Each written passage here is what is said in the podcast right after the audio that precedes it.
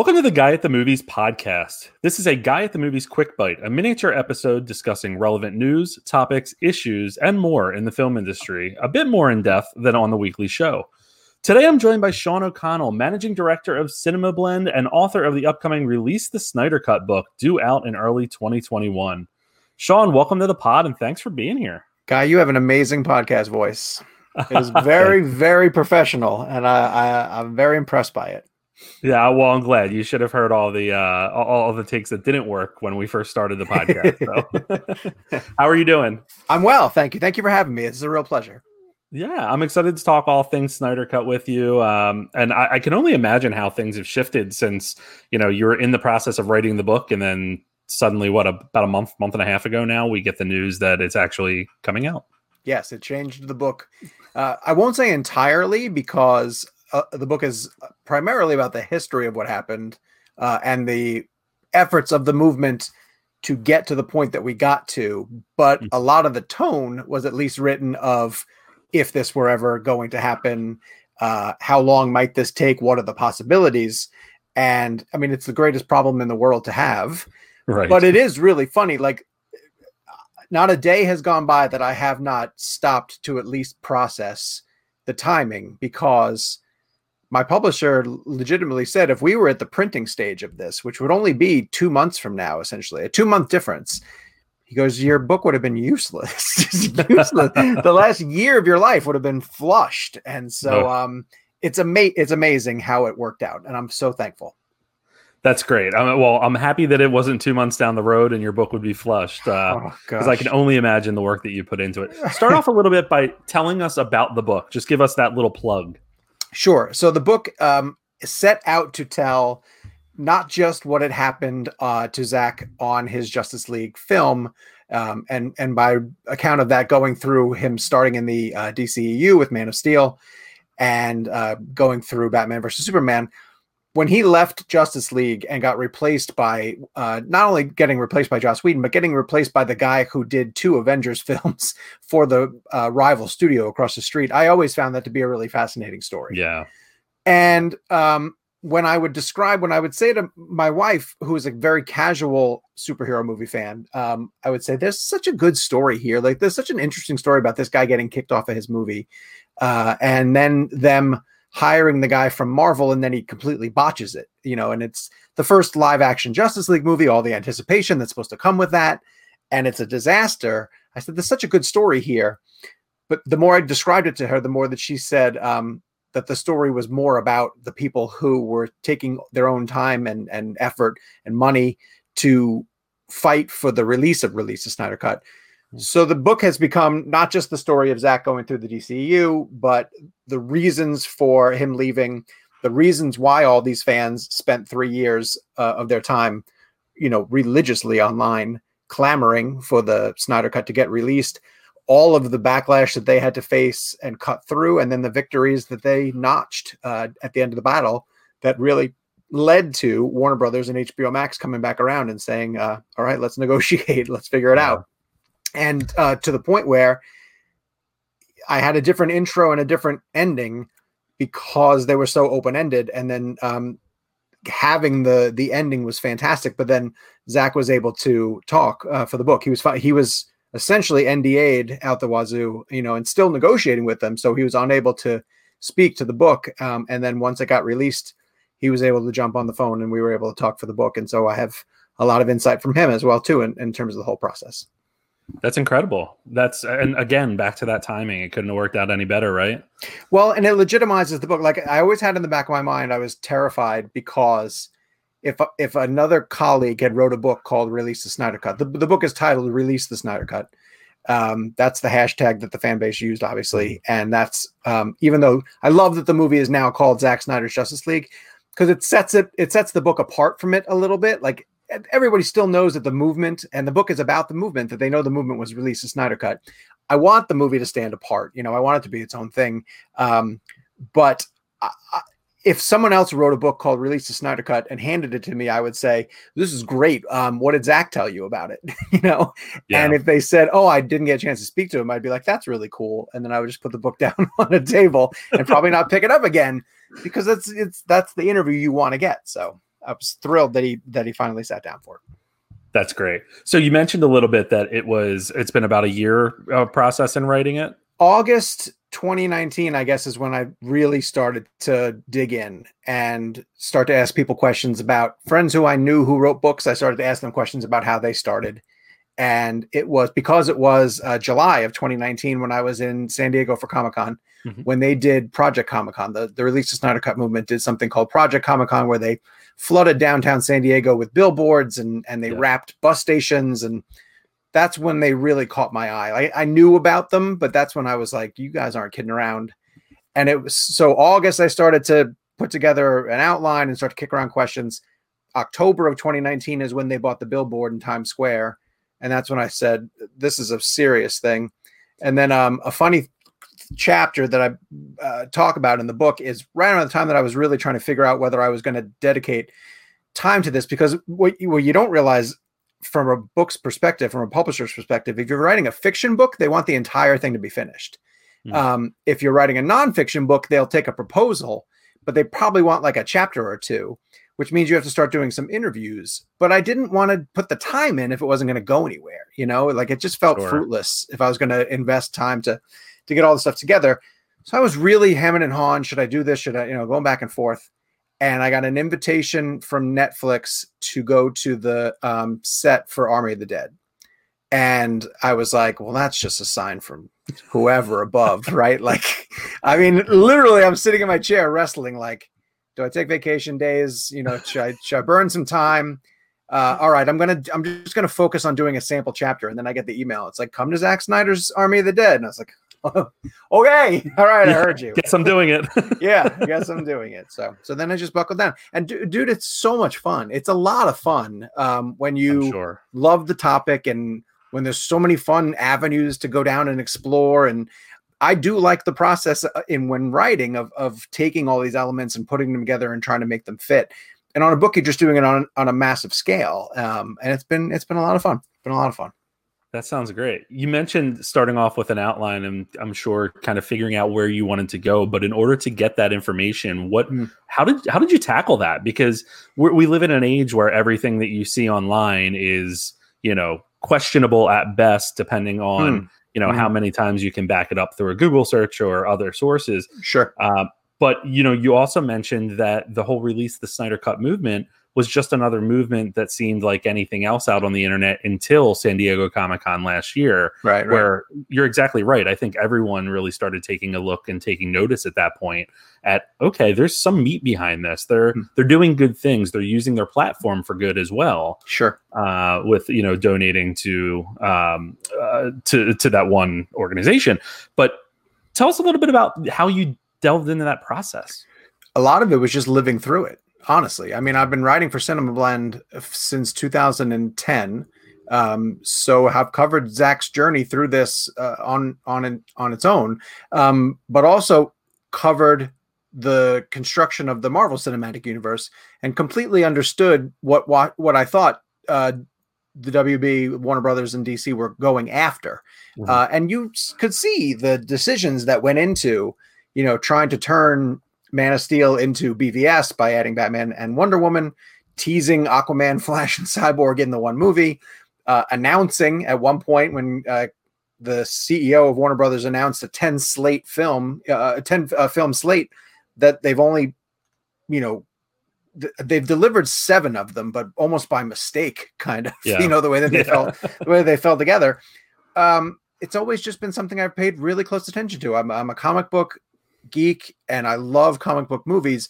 And this has been the golden age of comic book films. I mean, For no sure. matter what you grew up on, with even, you know, over on the mutant side, like Logan and uh, Days of Future Past and, and films like that, DC, honestly, I mean, people complain about the fact that that they had a couple of missteps, but they're firing on on pretty good cylinders right now.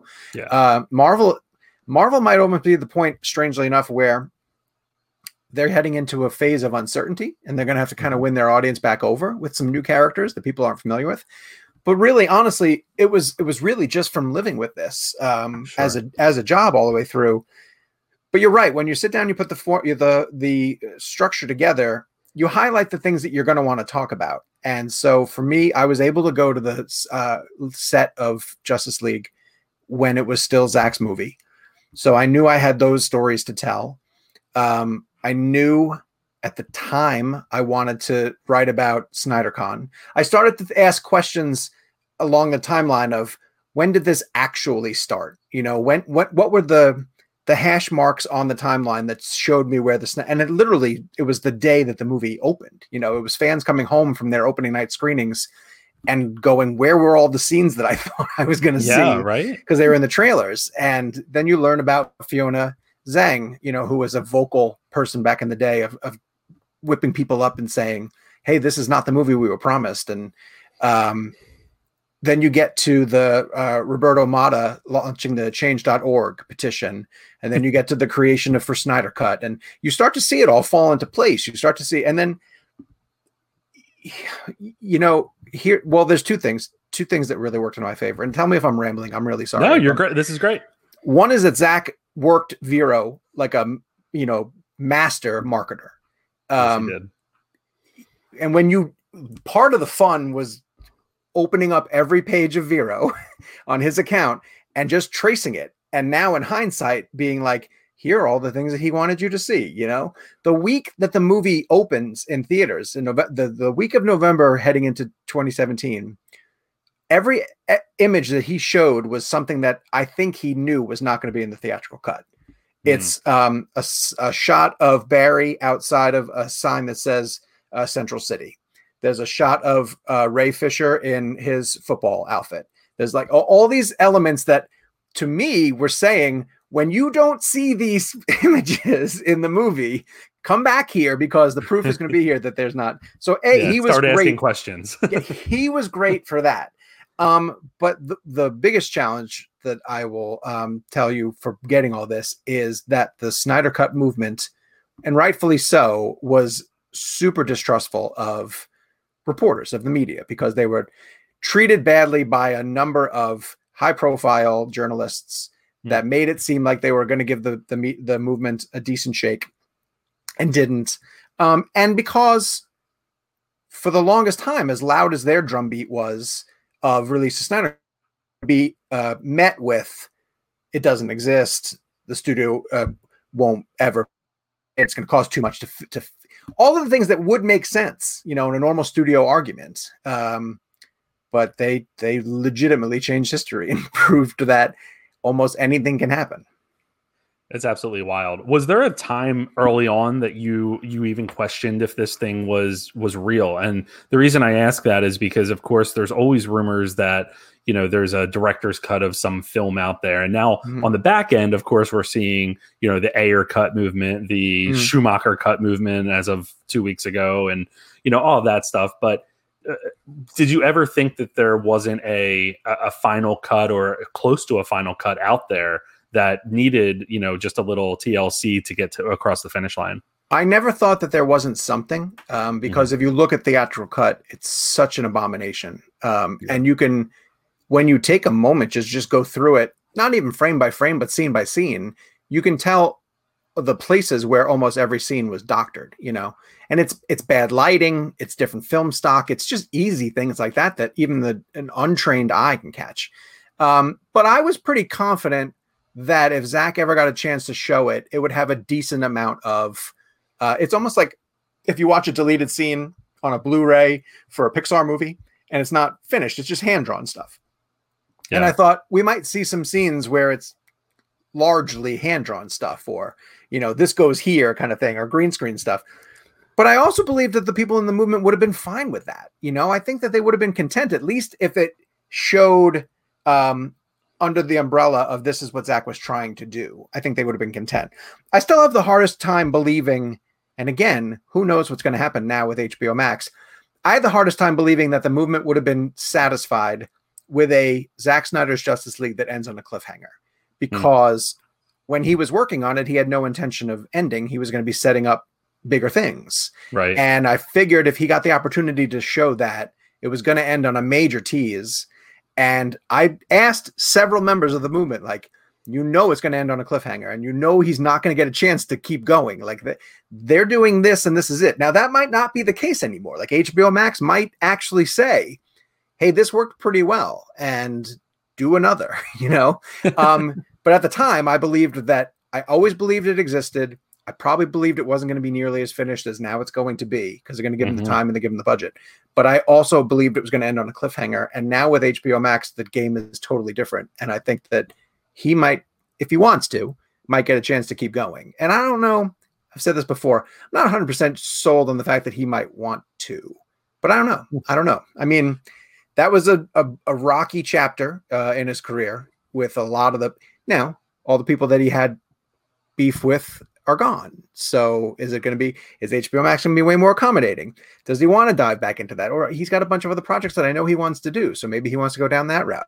I think he's earned the right to do whatever he wants to do, and if he yeah. just delivers this Zack Snyder's Justice League, then I think fans have to be content.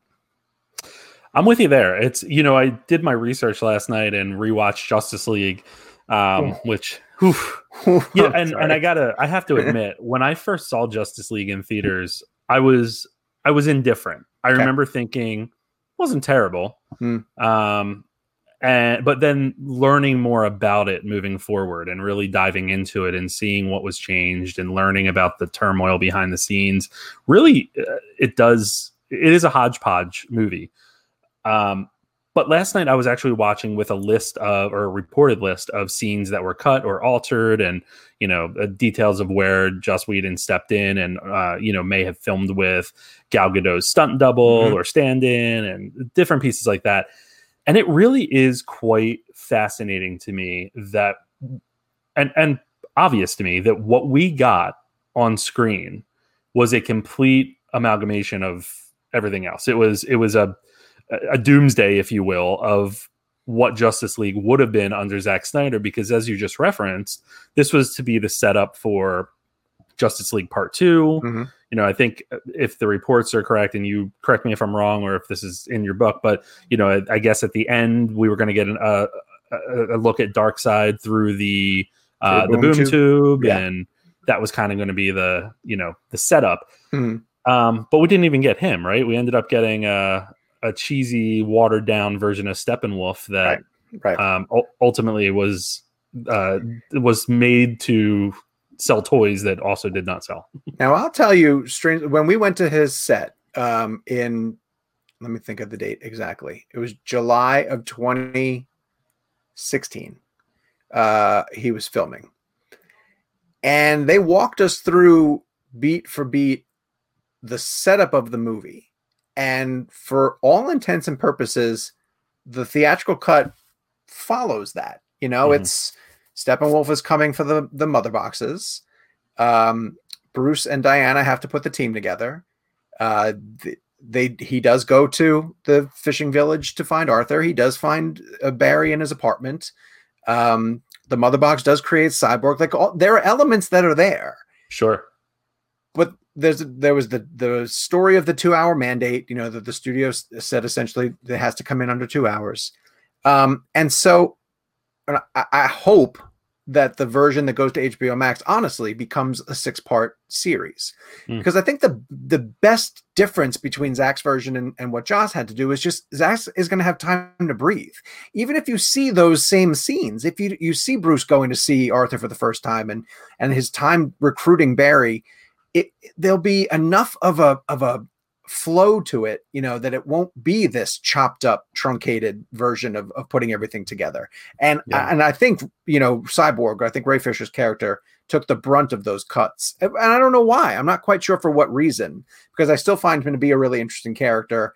And Joss, uh, Joss, I'm sorry, Zack has gone so far as to call him the heart of the film. I saw that. And all that stuff just ended up on the cutting room floor to so that they could add in a Russian family, you know, that was for humor and and and all these things that were pasted in that don't make any sense. And characters like uh, you know, Martha Kent and Lois Lane get completely shortchanged. And and another big reason why I always believed in the ability of and power of a Zack Snyder cut is because of how superior I think uh, Batman Superman Ultimate Edition is. I was just going to bring that up. With just an additional 25 minutes of footage, you know, Mhm. because I think it allows plot points to breathe and play out. And if you give them the, the chance to do that on Justice League, I think we're going to see a very similar situation. I'm in 100% agreement there. When you watch the Ultimate Edition, Mhm. it, it as using what you just said, it gives it time to breathe. It allows for more setup, more story, um, and it just makes better sense. And especially to individuals who may not be familiar with the ins and outs of the characters, it does give just that extra line that may explain something that goes unexplained in Yeah. the theatrical cut. A, lot for Luthor. Uh, a lot Yeah. of Luthor's backstory gets filled out and, and the motivations, and you really see how much string pulling he does. And hey, Clark Kent gets to report on some stuff. Yeah, he gets to go to true, right? Gotham and actually be a reporter. And I love seeing that. Such a great element of the character. Yeah it's I, i'm just i'm excited to see uh, for any filmmaker i'm very excited to see them be able to deliver the vision they originally intended Mhm. um, and you know i'm sure as you just referenced a couple minutes ago your book gets into that with you know knowing what Zack snyder was intended to do starting with man of steel but going back to the process of writing you mentioned interviewing Zack. Uh, what what else did you use to kind of uh, build the foundation of what you're presenting in release the Snyder Cut? interviews with the people from the movement. I mean, somewhere along the way of putting the book together, I wanted, well, for this reason alone, I needed the book to work if the movie never came. Hmm. Um, and so I can't write a book about the Snyder Cut of Justice League if it remains a mystery, right? Um, so I decided to put a lot of the emphasis on the people who are uh, fighting for it. And it, it was a smart decision, again, handed to me by my wife. But what happened was um, in reaching out to all the different people who I'd seen who were prevalent on social media in the movement, and then one person would pass you to, to the next person, and oh, you should also talk to this person. Their stories were so captivating, like just uh, on a human level, the the emotional reasons why they were invested in in Zack, in his movies, how important these movies were to them, uh, how important the idea of of seeing the Justice League together on the big screen for the first time was. Um, some people who, for reasons why you know they weren't able to see Justice League when it first came out into theaters, and and the anticipation and the hype, and we're all guilty of it for whatever franchise that we adore. You know, we get so hyped up for a movie, and it Oh, yeah. becomes far more important than a movie should. but we're fans, you know, we can't stop that essentially. And as I got to put together all of their uh, stories, I found them to be so compelling. And of course, the ultimate hook um, is the amount of work that they did for suicide prevention uh, on in the name of Autumn Snyder. And I wouldn't honestly. I, I think I even say this in the book. I don't know if the movement would warrant an entire book about them if that wasn't a major goal that's part of their uh, because they could come off as an entitled group of we want this, you know, give us Sure. this Hollywood type thing. And instead, what the Snyder Cut movement has done is dedicate uh, proceeds from their fundraising efforts to go directly to the American Foundation for Suicide Prevention. And as of July 2020, they crossed the two hundred thousand dollar mark in That's incredible. donations, and it's it's unbelievable. And so, yeah, whenever they get the label of, "Oh, this was toxic fandom being rewarded," that is such an uh, a misguided, you know, denouncement at them because of the amount of stuff they done for charity. And then they get called like, "Oh, well, you just they just use that as a shield, you know, to defend." No, they don't. Like the they believe in this. They're doing it for Zack and Debbie. They're doing it for that entire family. And in the process, they're fighting for artistic integrity as well. I don't think that's a bad thing on any level. So And I suspect that's where the distrust of certain reporters and certain media outlets was born out of well, or born from. it's a better headline to say, look at these kooks and the movie that they're demanding that doesn't exist. There's more intrigue in that. I understand. Um, but it's also really short-sighted to say, and from from reporters in the industry who should know better, you can't say never in this industry at all um, because crazier things have happened. You know, Mhm. Oh that the, this person will never work with that person. Well you know yes they will. And and the and it's always down to money. And so whenever someone said warner brothers will never release snyder cut i thought why would they leave that much money on the table? You know there's Right. a demand for that cut that even if you just let zack release it as a work print on blu-ray you're making a portion of the money. So when people said it would never happen, I didn't understand that take at all because it just seemed it seemed really short sighted. Well, and a lot of the reporting that you see seem to be very misinformed about the entire uh, story behind Justice League and hmm. why mm-hmm. fans were demanding the opportunity to see Zack Snyder's cut. There was a narrative for a little while where people were saying, uh, "When was the last time you saw a director's cut that was better than the actual movie?" More, mm-hmm. more, more film doesn't mean that it's going to be better, and that's kind of disingenuous and not really uh, understanding the crux of what's going on here. Sure. Yeah. And of course, well, right, exactly. This scenario was so different than anything else. And that's right. why even when people are like, oh, your next book should be about the Ayer cut, like, no, this is a rare occasion, you know. And and listen, don't get me wrong. There's a lot of times when the studio steps in and tells the director, you know, hey, dial it back, and they're right. So, mm-hmm. But to have this movie taken away from Zack and completely reworked because the studio as a whole decided they were going to shift tone of the entire DC experiment um, was tragic. And I, I said this on a recent podcast whatever movie the DC had in the pipeline at that time that they decided to change from darker, more serious to lighter, quippy, let's try to get what Marvel's doing was going to get affected. It just so happened that it was the first live action Justice League. You right, know, it, it right. could have been flat. It could have been the Flash movie. You know, it could have been Shazam if the production cycle was different. Whatever that movie was, it was going to get altered. And um, it just so happens it was Justice League, which is uh, which is ridiculous from a, a marketing standpoint. And you just mentioned Marvel. Do you think that that was part of the problem with DC, just trying to, um, I don't want to say carbon copy, but trying to follow the mold that Marvel had set out and been successful with? Instead of now, what we see is they're really kind of, kind of doing their own thing. I mean, we see them branching out in a lot of different directions with the mm-hmm. individual focuses. The, of course, with Zack Snyder's Justice League coming out, some of the stuff they're doing with HBO Max, uh, with Green Lantern going to be on there, and now the announcement of you know Gotham PD there, there's a reason why the DC fandom has, you know, as much anticipation, if not more so, than San Diego Comic Con this year. I think like, it's more so this year. yeah, there's the potential for some really exciting stuff to come out of DC fandom, mm-hmm. and people don't. They might not want to hear this, especially people who really subscribe to Zack as opposed to subscribing to DC one way or the other.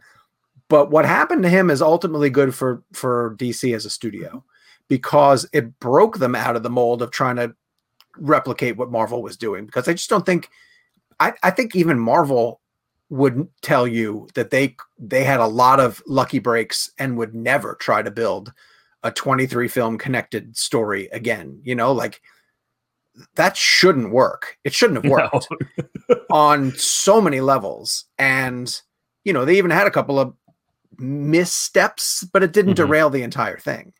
Um, yes, I mean, I personally believe that that the DC, well, the Warner Brothers executives as a studio, the bean counters, who primarily just care about money, we're looking across the way and saying the third Iron Man movie crossed a billion dollars, you know, and we can't get Batman, Superman, and Wonder Woman in the same movie together to cross a billion dollars. Like, whatever we're doing right now is wrong. And they didn't care creatively, they didn't care a director's vision. They just said these movies are not making as much money as those guys are making over there. So fix it, you know? Yeah. And it became probably Geoff Johns and Jon Berg and these guys who came in and said, all right, well, we know how to fix it, you know, and let's hope and optimism, you know, that's the phrase that you heard. And, and you saw it in Shazam and Aquaman, and they're they're lighter movies. They are. And you hire James Wan and you let him do a, a sci-fi fantasy underwater, and you you know, you hire Zachary Levi and you, you make him a jokey kid in a in a grown up's body. So, and they are good movies with a different tone. Sure. I, the diff- the difference though being that you have a director who set out a vision for a course of movies that then was completely altered in the middle of filming one of those films. Mm. Um, and of course, again, other uh, other reasons why uh, that opportunity presented themselves, um, but represented itself to them. But it's it's interesting and i think that a lot of the changeover in warner brothers leadership in the past year and a half two years has really helped as well um, with settling down dc to explore a little bit more about what will work for them mm-hmm. and what will work for dc and not necessarily what they can take from marvel to try to make dc tick well and here's an interesting point as well too um, Marvel was doing it with directors like Joe Johnston and Alan Taylor, who was coming off of Game of Thrones. Peyton Reed, with all due respect mm-hmm. to Peyton Reed, his biggest credit before taking on Ant Man was Bring It On. Mm-hmm. Um, you know, the, Shane Black, who's a screenwriter by trade and doesn't direct. You know, like these aren't these aren't money commanding directors. So right. I think DC really did look at it and say, like, if the formula just works, you know, it doesn't matter who we plug in here. You know, why do we need a director with a vision? Uh, we can just we can just trust in the belief of and and that's where I think they looked at Geoff Johns, and this is my opinion, uh, and thought you're going to be our Kevin Feige, you know, and and I think Feige is is a once in a lifetime producer, yeah. uh, honestly, who got very lucky on a lot of things also, but but had the the the fortitude to say, this is my vision, and you know, there's people who think that the Marvel movies are are plasticky or you know, sure but but it, it's his vision and he subscribed to it. And financially it's working fantastically. So it's it, it really is quite the interesting paradox there. Um, mm-hmm. when writing the book you know you're talking about some of the successes and the people that you talked to. Mm-hmm. what were some of the the challenges? Did you run into any any major hurdles as you were getting through you know following the outline that you originally set out? Yeah getting um reporting on all of the behind the scenes stuff at the studio when the studio wouldn't help you um, trying to maintain a level of professionalism because I run Cinema Blend, uh, the website, who needs Warner Brothers and has to work with Warner Brothers. Mm. Um, and not spoiling that by saying I'm writing a book about the Snyder Cut, um, because the, the studio didn't want to even acknowledge that the Snyder Cut existed. Now we're in a different world now. Now it's one of sure. their films, but that was really hard uh, eh, because uh, I'll give you an as, as, an example. I do have an idea for a follow up book, uh, which I'm currently working on, and um, it's a more positive spin on a, a series of films, um, and the studio is behind it. And the stu- it's not Warner Brothers, um, but the studio is helping get interviews. And I was like, boy, that's novel. Really, you guys will do that? because I was facing an uphill battle on the Snyder Cut book, and nobody would help me. Um, then what happened was uh, everybody who works with Zack, and I saw this in practice on the Army of the Dead set, uh, loves Zack and is fiercely loyal to Zack. And so there were a lot of people who I got in touch with who would have been great uh, to give fantastic insight into the book who would say, Yeah, we can talk absolutely. Um, what did Zack tell you? And I had to, at the time, be like, I didn't get him yet. And they were like, Ah, okay when you do, come back around. and until he was able to talk, um, I, I couldn't get a lot of insight from them. So I had to rely on reporting of my own and, and going through other sources. Um, but here's what I'll give Zack all the credit in the world is that as soon as that May 20th uh, announcement dropped, like two days after that, his reps got in touch with me and they knew, they knew about the book. They knew I'd been trying to get him. And then he and I spoke on uh, June 2nd. So, oh, wow yeah. So I mean, that's how quickly that came together, and I will be forever thankful to him for that because having his um, quotes in it, having his stories to share in it is such a blessing uh, for the book, and that's how quickly that happened. And he knew I was up against a deadline, and and you know the time was running out, so so that was great. But that was a huge hurdle was getting people from the industry side when the studio didn't want it, mm-hmm. and and sure. people who were loyal to Zack didn't um, didn't want to speak out of turn because they they were so loyal to him. And did that then open up, or with Zack's blessing, did you get a, a couple additional people after that June second chat with Zack, or not a ton? Because really, the book became what it was without mm. them. Sure. Um, I had to keep pivoting whenever they kept saying no. Because remember, as I was writing all this book, the idea of the Snyder Cut coming was still foreign, you know? Yeah. I mean, I would look at the Richard Donner cut, which it's was it 32 years or 23 years? I'm trying to think what it was, but the the difference it between quite a while. it, I mean, yeah, decades is the point. And one thing Zack said to me at the end of our conversation, which was not uh, part, it's not of anything going in the book, was he said, when you started writing the book, there wasn't a chance of the cut coming. Like that's how quickly this all happened for him behind the scenes. Wow. And so he said, I recognize for you if this was a huge leap of faith, you know, that you just started writing this story. And he's like, I'm thrilled that we're at a point that you and I were able to talk about it, you know, and and bring it together in time for the book. But that goes to show how just when I started in August, September, he did not think at that point that anything was going to happen, and that's how quickly we're here now. So, so so to answer your question, I had to keep pivoting and then um, taking it away from the really in-depth gritty behind the scenes of what happened and focusing more on the movement and the fight that they did to to make it happen kind of thing which to me is still really eye-popping and and somewhat historical to see a fan base unify like this and pull off yeah. some of the crazy things they did whether it's the plane over burbank or um, you know even getting subway to to chime in as often as they do and the trending event on November 17th, which is the really the pinpoint moment that that turned Warner Brothers heads. Like all these things are so great, and I thought they all sort of deserved their own their own chapters. That's absolutely incredible. And and you're we're just days out from you finishing the book, isn't that right? Well, yes. Uh, it's due on Friday. Uh, t- today is Monday. Um, and I got a I got a great vote of confidence from uh, over the course of this. So I sold this book on my own, um, and that's as a first time author, I'm I'm mm-hmm. incredibly proud of that. I found a publisher who wanted to to buy into it.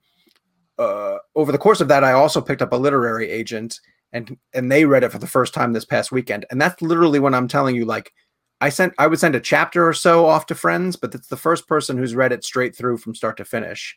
And I got all my feedback back from them right before I hopped on with you, right before I oh, hopped wow. on with you. Um, and I'm happy because it was relatively clean. Um, it was relatively like a couple of notes here and there throughout. And the biggest difference, so I, I, said this on social media, and it caused more of a stir than I even anticipated. That I pulled a chapter out of the book, right? But the reason I pulled a chapter out of the book is because um, I had a completely different opening. You know, I didn't mm. have an opening that addressed the fact that there was going to be a cut, and um, then we got May 20th and the magic that was May 20th. And then I got Zack on the phone and I was like, okay, I've got all this other stuff that's that's a different opening. So I wrote a whole new chapter and a whole new opening, and then I maintained what was chapter one, but I called it chapter two. And then, you know, after going back and, and being away from it for a little bit and then coming back and reading it, and I was like, I love chapter two, but I don't think I I don't think it fits anymore. You know, like I just don't think, but it was still good stories. It was still really good stories in there. And I just I was like, do I just do I move them someplace? Do I shift it around? and and then I just pulled it, and it was the scariest. it was the scariest. I thing. can't imagine. I mean, I kept it; it's there. You know, uh, it was somewhere. But it just when I read from chapter one to chapter three, I jumped from the end of one to the beginning of three, and I was like, no, that's it. That makes more sense. And um, so we'll see. I still have to turn it into the publisher, and the publisher is going to be able to go at it with a red pen and you know, kill your darlings and all this stuff. But uh, but I'm happy with it. And that's honestly, that's, that's all I feel like I can be at at this stage of the process. I'm really happy with it. And now I'm at the point where um, I'm really just hoping that the, the people in the movement are happy with it because I want it to be their account. I want it to be their story. And I just, you know, I, I do, I, I defer a lot of times and, and they say to me, they're really nice. And they say that I, I contributed as well too. And we wrote a bunch of stories on Cinema Blend and I did a bunch of videos and it's fun to do these podcasts, but I really do feel like I just got a really good seat for one of the coolest stories yeah. uh, that I could have covered over the course of my career. And I love the story as a journalist. You know, I love everything that happened with it. And all the people who write bad, not bad, who, the ones who take the side against the movement or, or dismiss the movement for various reasons, I can say with certainty have not stopped to talk to any of the people in the movement sure. to really ask them hey, how do you guys feel about this? Or what's going it's always just like dismissed from on high or relying on the actions of the few people who are aggressive and uh, you know, the the bad apples, so to speak, and saying, well, if these guys are attacking their representation of the entire movement, when and and if I had gotten into the research point of the movement and and interviewed a bunch of people and they did come off as arrogant assholes, then that's the book I'd write. but everyone I wrote was incredibly kind and yeah. super gracious and really dedicated and had a love of Zack and a love of DC and so if, if you want to do a hit piece on the movement, I would suggest speaking with them first because it might change your mind. What a novel idea for a journalist. Speaking Can you imagine? out of control. Uh, has Zack read the book yet? No, no, no, no. God, uh, he. Uh, I can't imagine if that ever happens. oh, Um, it will. I uh so the other day on a Sunday, two Sundays ago, I noticed that the account I created a Twitter account for the Snyder Cut book, and it was at like twenty four ninety something uh, on a Sunday morning, and I happened to tweet out, I was like, "Oh, this is so cool! I'm really close to twenty five hundred. Um, if you lunatics can get me up to three thousand, I'll share a, a quote from the book, right? I'll share I'll share a quote that Zack gave me for the book, and so that was at like 9:30 on a Sunday morning. And by 11, an hour and a half later, I was at like 2800. And literally they were like, you better start picking a quote. I was like, I was like, I didn't mean today, guys. I meant eventually. so I thought, uh, all right, shoot, let me start looking at the quotes that I've got, you know, like, and I knew I have, and here's the thing. So Zack, uh, after he gave the interview, his his people, his PR folks got back to me and they said he's not doing press, so don't run any of these quotes. Because there's one or two that I would have put on Cinema Blend. I would have turned them into stories for Cinema Blend. And they said he just did it for the book, so don't share anything. So I was like, ah, all right. Listen, I'm thankful, you know, so I'll I'll sit on it. right. And in the back of my mind, I'm afraid because Justice Con is coming, you know, the a fan event they're putting on. He's going to be at the fandom, like somewhere along the line, he's going to start giving interviews and he's going to start saying some of the things that he said to me. But I don't care. They're in the book, they're there, you know, we got them. But I was like, what can I share? What can I share? I found a quote and they crossed 3,000. By two o'clock that afternoon, they crossed 3,000. Of course. Of course they did. I why did even I don't know why it even crossed my mind that they wouldn't that they wouldn't do it. I should have I should have said something about Subway. Um so I shared the quote and it was about um well no, I shared the thing about Daniela after that. It was about his reaction to the fan the his reaction to the fans' reaction and what he wanted to plan to do for May 20th if COVID hadn't stopped the world essentially. He had a he had a grander plan in play of how he was going to finally announce the Snyder cut and all of it got sidetracked. And I have the answer in the book, but I didn't share it on social. Okay. And someone took that and put it on Vero and Zack wrote awesome underneath it. And so I know he read that passage and even him just reading that passage was like I wanted to hyperventilate, you know. Like- I'm sure. I'm sure. Yeah. And so that that's now every time I do a pass on the book and I'm reading through it, I'm like, well, Zack's gonna read this. Like, to a, this better be good. So um yeah. But the flip side of that would be if he was like, one fucking book, don't, don't there's no book, don't don't support that, you know, then I'd be torpedoed. So I'm thrilled he's in it. I'm thrilled he wrote awesome underneath it and not like this isn't accurate. Who wrote yeah, yeah, yeah. Don't give that any attention. So, Right. so we'll see. That's incredible. Well, Sean, I don't know if there's a better place to kind of wrap things up because the the passion that you have for this project is very obvious in talking with you. It sounds like it is going to be a very thorough account of the people that were involved from day one in the release the Snyder Cut movement. Um, and hey, uh, I'm so glad that it worked out that we finally have the announcement. I'm glad on multiple levels, right? As a as a fanboy, I'm glad as well that we're Yes. able to finally see that down the road um, but also that you were able to have that conversation with him and it also uh, that adds so much to the book i can't imagine how that must feel as a first time author It to re- to have that validation yeah, no, no, it really does. And I'll tell you, even this, um, if I had tried to interview people in the movement um, after it had been released, after they knew that their journey was over, I wouldn't have gotten the same passionate responses from them. sure when they were still immersed in the fight when they were still trying to justify you know their passion and their love for wanting to make this happen their responses and their stories were so much more in depth and so much more uh, emotional. And to to cert because even talking to them now after the fact they it's not not that they're content but the fight led to such a better telling of the story. And so i'm even lucky that i got the interviews done with the movement uh, in the time that i did to be able to have that manuscript to go back through and and just make it better uh, by adding quotes from Zack. So from That's that incredible. perspective, yeah, I mean from a reporting perspective, it truly is being on the front lines of this movement as it's happening. And I would get such funny texts from people, uh, like when the subway thing blew up, and my friend who knew I was writing was like, "Guess you're writing a chapter about Subway," and I was like, I guess I am. Like this is what's happening now. Um, but there was always something cool happening and always something uh, interesting that that kept the book going in a different direction. And then and then they gave me the ending that I that I could only have dreamed of. So that's incredible.